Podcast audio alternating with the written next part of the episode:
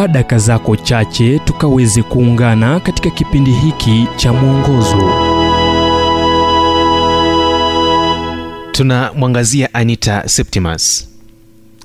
Kitabu cha mariko mlango wa 14 mstari wa 8 ametenda alivyoweza. Mara nyingi anita septimus amenukuliwa akisema huchagui siku ya kuja ulimwenguni na huchagui siku ya kuondoka pia ni kile ufanyacho katika kipindi hicho ndicho kinacholeta utofauti.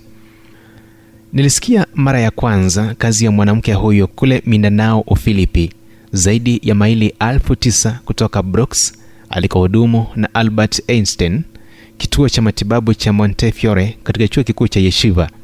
Mwanamke huyu aliyejitolea alihudumia watoto walioathirika na virusi vya hiv pamoja na familia zao kwa miongo mingi katika miaka yake ya mwanzo ya kazi yake watoto wadogo sana watatu aliyokuwa akihudumia walikufa.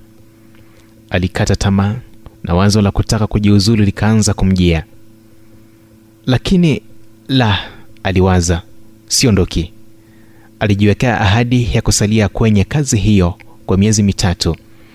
Wakati wa siku hizo ngumu maneno ya mwalimu wake wa somo la kazi za jamii yaliendelea kumjia hujachagua kazi nzuri. Kilicholeta mwanga kwenye mandhari ulikuwa ushindi. Manusura ambao waliikabili hali na kufurahia maisha. Wateja hawa wa kipindi kirefu wanamrejeshea anita kile anachokitaja kuwa tumaini lisilohitilafiwa zawadi yenye thamani. Hebu na tuikabili. Maoni hujachagua kazi nzuri. Yanaweza semwa kwa takribani kila mtu ambaye anajihusisha na huduma moja au nyingine ikiwemo wanaohusika na usafi wahudumu wa afya wanaowahudumia wagonjwa na wataratibu ambao kwa furaha hubadili vitanda vya hospitali. Vipi kuhusu wale wanaokagua miundo mbinu ya miji au wanaostahimili baridi na joto kuhakikisha stesheni ya redio inasalia hewani? Lazima kuwe na dhawabu spesheli mbinguni kwa jeshi kubwa la watu mashujaa ambao hawajaimbwa watu wasiojulikana ambao wanajinyima starehe na manufaa ya kifedha kuguza wale ambao wanatazamwa kuwa wasioguzika. Mashujaa halisi katika ulimwengu wetu ni wale ambao hawakati tamaa. Kuleta utofauti ndilo jambo la kujalisha.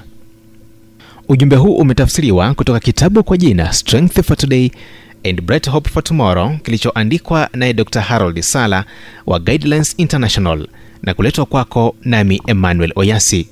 Na iwapo ujumbe huu umekuwa baraka kwako tafadhali tujulishe kupitia nambari 722 ni 722 412